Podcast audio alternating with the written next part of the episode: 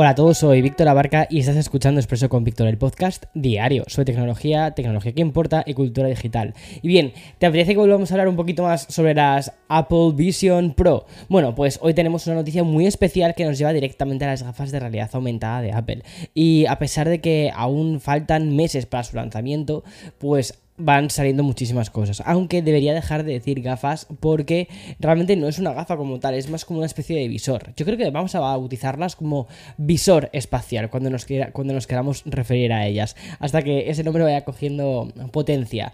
Y además también vamos a hablar de todo lo que está pasando con Reddit, la generación de música a través de inteligencia artificial o de la última hora de la compra de Activision Blizzard por parte de Microsoft. Así que atento, atenta porque hoy tenemos un expreso bien cargado.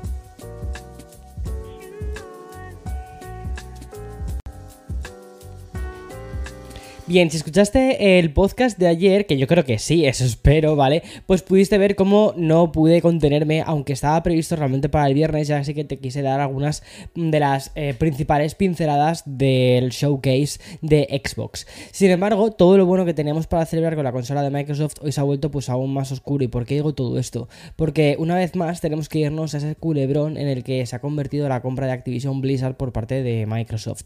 Un intento de adquirir el estudio de Call of Duty a cambio de 68.700 millones de dólares. Pero también está siendo un dolor de cabeza para, para Xbox. Y es que los bloqueos por parte de los principales organismos mundiales no para, no cesa. Y hoy hemos sabido, gracias a una información de la CNBC, que la Comisión Federal de Comercio de los Estados Unidos dice que, y, citan así, dice, está lista para presentar una orden judicial que bloquee la compra de Activision Blizzard por parte de Microsoft.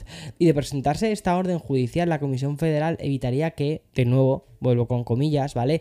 La transacción se lleve a cabo antes de la fecha límite de acuerdo del 18 de julio.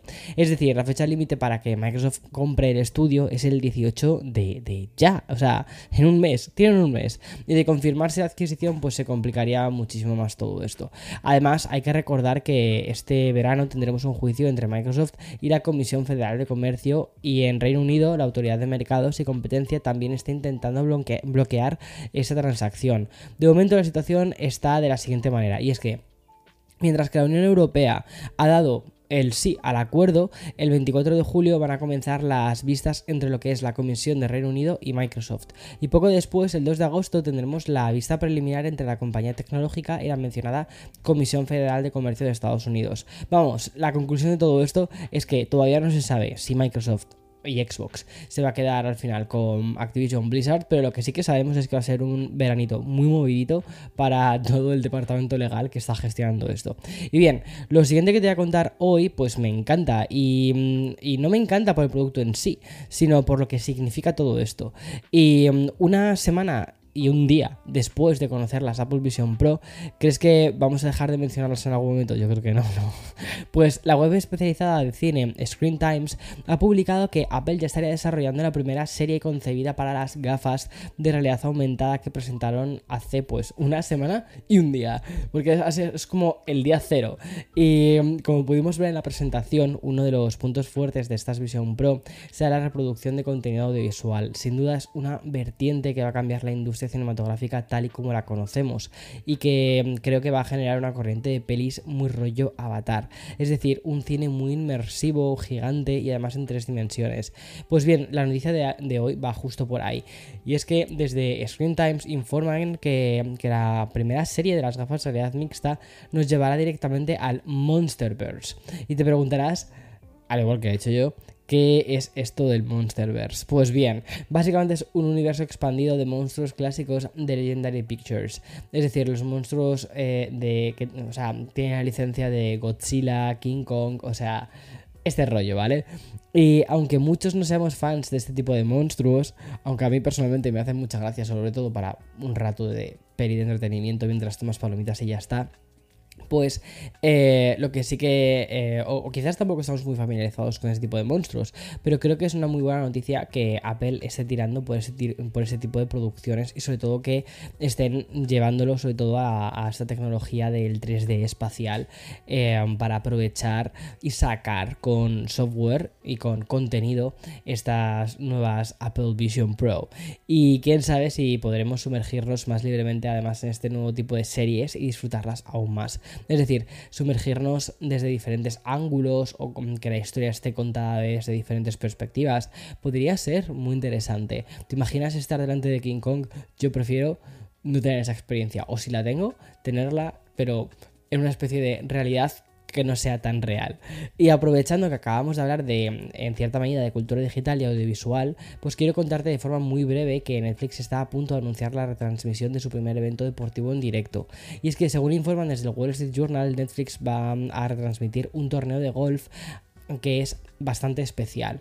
Y digo especial porque no será un torneo oficial, sino una especie de All Stars que va a mezclar pilotos de Fórmula 1 y golfistas profesionales. Vamos, como un RuPaul Drag Race All Stars.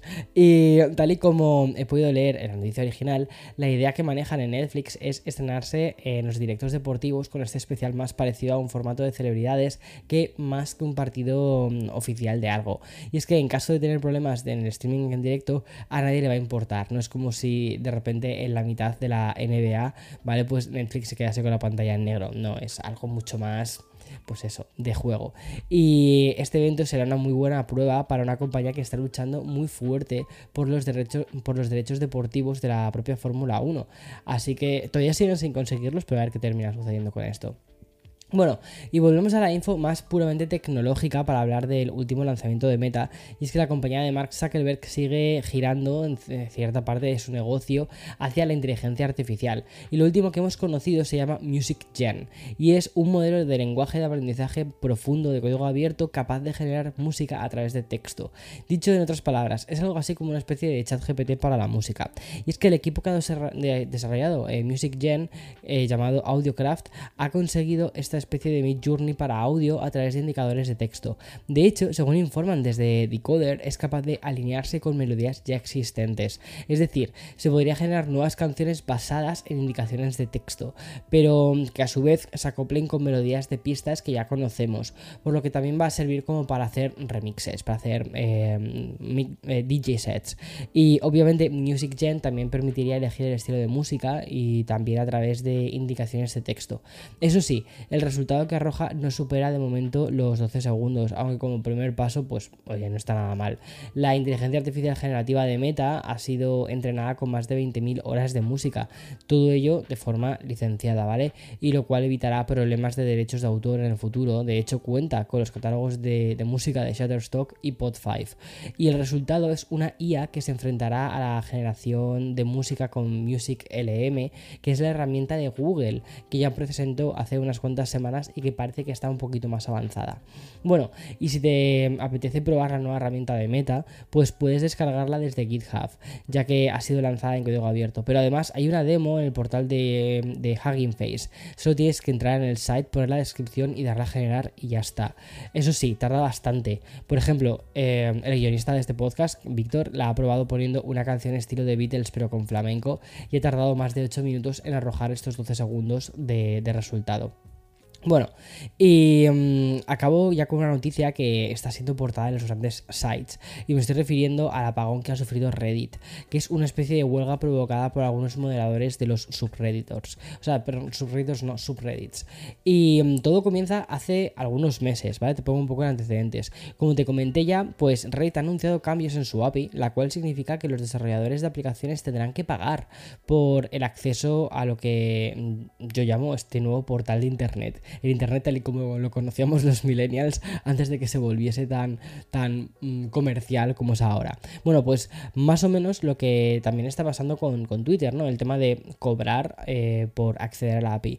Todo esto ha creado un caldo de cultivo bastante negativo, ya que muchísimos subreddits han tenido que volverse privados ante la implementación de tarifas que tendrían que pagar esos desarrolladores de aplicaciones. Obviamente, esto ha provocado que los usuarios que usaban aplicaciones de terceros para interactuar con Reddit, pues hayan dicho ちょ、lo sentimos mucho, pero tenemos que dejar. Y por todo esto, como consecuencia, los mencionados moderadores de algunos subreddits han convocado esta especie de apagón temporal de 48 horas en protesta a estas tarifas. Y todo esto, pues a su vez también tuvo una consecuencia, ya que el cambio de servidores de públicos a privados de manera simultánea y masiva provocó un colapso en Reddit.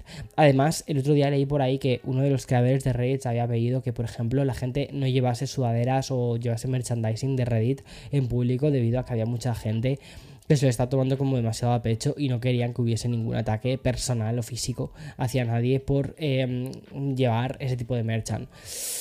Veamos a ver qué pasa, pero madre mía, ¿eh? O sea, esto no tiene muy buena pinta. En fin, y mañana, como siempre, más y mejor. Tengo muchas ganas de que llegue el viernes para poder hablarte más de, de Xbox. Y ya está. Chao, chao, chao.